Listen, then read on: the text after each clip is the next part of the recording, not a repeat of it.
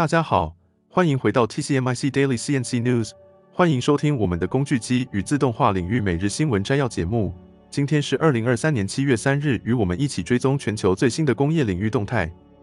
在我们请 AI 小姐为我们阅读今天的新闻前，帮我们按下订阅，开启小铃铛，每天早上就可以听到最新的新闻摘要。让我们开始今天的新闻摘要吧。第一则新闻：苹果开发 Apple Watch 并寻求整合不同健康感测器的过程中，他们与包括医疗科技公司 Masimo 在内的二十八家公司进行了接触。然而，苹果高层最终决定放弃收购 Masimo，原因是 Masimo 的产品主要面向医院市场，并不符合苹果的核心消费者重点。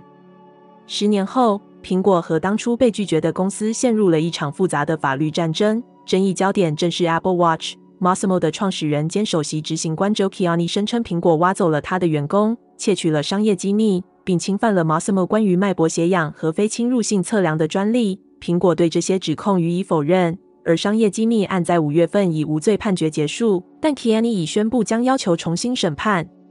根据研究公司 IDC 的数据，苹果在全球智能手表市场的份额超过百分之五十六，该市场预计在二零二三年将达到三百三十亿美元。七月中旬，国际贸易委员会预计将做出一个重大决定，审查早前一位法官的裁决。该裁决认为苹果侵犯了 Massimo 的两项专利。如果国际贸易委员会站在 Massimo 一方，可能导致某些苹果手表的进口禁令。Masimo 的设备能够准确测量医院患者的生命体征，而 Kenny 希望那些患有慢性疾病的人们也能从智能手表中获得同样精确的测量数据。他表示。消费者科技推动的最终目标是实现从医院到家庭再到医院的无缝循环。对于这个新闻，福布斯记者 Katie Jennings 表示，这场专利战彰显了大型科技公司进入医疗保健领域的一个更大趋势。IDC 预计，全球可穿戴装置市场将在二零二三年达到六百三十亿美元。尽管苹果手表目前在市场上领先，但其他厂商也在努力，如亚马逊的 Halo 手环却步履蹒跚且关闭。Kiani 希望 Massimo 能够在那些渴望准确且持续健康监测的慢性病患者或运动员等消费者中占有一席之地，而不仅仅针对一般大众。他将这与选择 Garmin 智能手表的某些人做比较，因为 Garmin 拥有最佳的 GPS 功能。Kiani 表示：“我们正在为认真的人创造一个认真的产品。”第二则新闻：近日，日元的汇率持续下跌，现在一台币可换到四点六日元，未来甚至可能达到一比五的水平。在哈日族开心换汇的同时，对于台湾的一些工具机厂商来说，却是个惨痛的消息。谢金河财信传媒董事长在他的脸书上表示，日本是汽车、家电和工具机产业的制造大国。随着对美元汇率达到一百四十至一百五十日元之间，这三大产业在日元贬值的助推下，出口竞争力迅速增强。然而，他也提醒大家关注受到日元贬值影响的台湾厂商，尤其是工具机产业。这可能会让经营变得更加艰难。谢金河最近参访了航太产业，他特别关注生产线上的机台。他发现，除了汉翔在政策上必须扶持国产在的业者外，许多公司的生产线上都出现了 Mazak 和 Mada 的机台。这表明，在日元大幅贬值的情况下，日本的工具机产业正逐渐恢复过去失去的竞争力。龙凤董事长王坤生和盛田董事长谢永昌表示，过去拿台币去购买日本工具机时，台币对日币的汇率在零点三以下，一台机器可能需要超过三千万台币。而现在，台币对日元的汇率只需要零点二一三七，这意味着这台机器只需要两千多万台币就能够购买，使得日本制造的工具机变得非常具有吸引力。过去三十年，日本工具机产业在中国市场占有相当高的份额，但随着产业从中国撤出，日本的工具机产业正好遇到了三十年一遇的日元贬值。这次日本工具机产业纷纷创下惊人的涨幅，在贬值的助力下，休养生息了三十年的日本企业正逐渐找回昔日失去的竞争力。但相对而言，台湾的工具机产业恐怕会变得越来越困难。第三则新闻：机床供应商面临的挑战。最近疫情导致了全球供应链的中断。这对各行各业都带来了交付延迟和取消的问题。Mazak 作为全球领先的高端机床提供商，也面临了这一问题。Mazak 制造副总 Ben Shaw 提到，在过去两年中，从亚洲运送机床零部件到美国所需的时间基本上翻了一番，而且即使到达美国后，还存在着延迟问题。Mazak 面临着不同机型需要不同零部件的挑战。因此维持所有型号所需的足够零部件库存成为一个困难的任务。为了解决这些困难，Mazak 已经采取了多种对策，以加快零部件的运输速度，最终实现机床的生产，以满足客户需求。Ben Shaw 介绍了一些 Mazak 所采取的对策。首先是使用转运 （diversion） 策略，即将零部件直接从进口港口运送到位于肯塔基州的工厂，这样可以将横跨全国的旅行时间从一周缩短到三天。其次是使用少于一个集装箱 （LCL） 的策略，将两个来自不同承运人的较小货物合并在一个集装箱中。还有一种方法是避开西海岸，将货物通过巴拿马运河运送到美国东部港口。虽然在水上逗留时间较长，但在港口的延迟和到达 Mazak 肯塔基州工厂的公路行程缩短的情况下，这种方法是可行的。Ben Shaw 还提到，过去 Mazak 的百分之九十制造材料通过西海岸运输，百分之十通过东海岸运输，但现在这些百分比已经颠倒。对于一些较小的零部件，空运成为了处理报关和港口通关、COVID 限制和其他延迟的一种选择。然而，所有这些解决方案都需要在增加成本和及时满足客户需求之间取得平衡。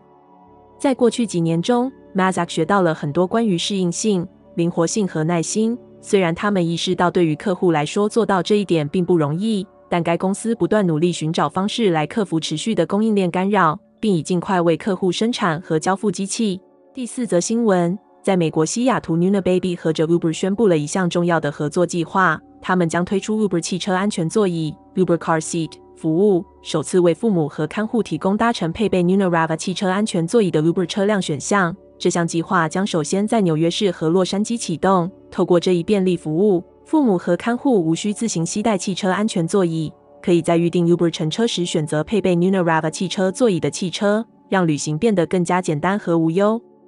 Nunababy 的全球营销总监 Austin Hodges 表示。Nuna 一直努力为家长和看护提供所需的灵活性，让他们在忙碌的日常生活中能够轻松自在。这次与 Uber 的合作是 Nuna 实现这一使命的重要一环，共同为家庭创造更多便利和自由。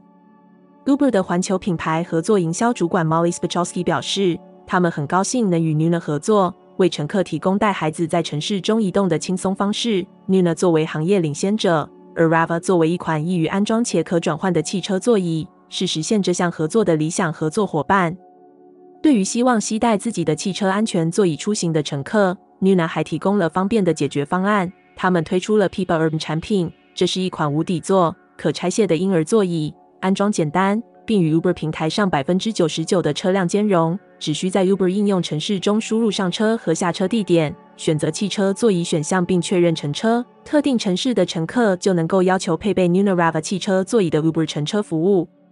这项合作将为乘客提供更方便、更安全的乘车选择，同时让父母和看护能够更轻松地照顾孩子，享受无忧的旅行。这是 Nunababy 和 Uber 携手合作的一个重要里程碑，为现代家庭带来更多的便利和舒适。第五则新闻：Google 母公司 Alphabet 旗下 Intrinsic 和西门子宣布展开合作，旨在推进基于人工智慧的机器人和自动化领域。Intrinsic 拥有一支由机器人和人工智慧专家组成的团队。他们在先进感知、机器学习和强化学习等方面具有强大实力，而西门子则在工业领域的自动化技术方面拥有丰富的专业知识。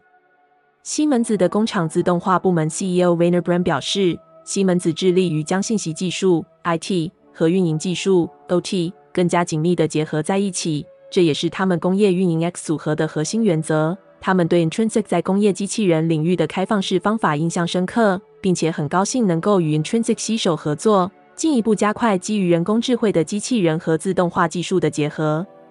根据西门子的新闻声明，基于人工智慧的机器人和自动化组件的开发和运行环境存在显著差异，这导致集成变得困难。因此，两家公司计划研究新的方法，无缝的弥合机器人、自动化工程和信息技术开发之间的差距。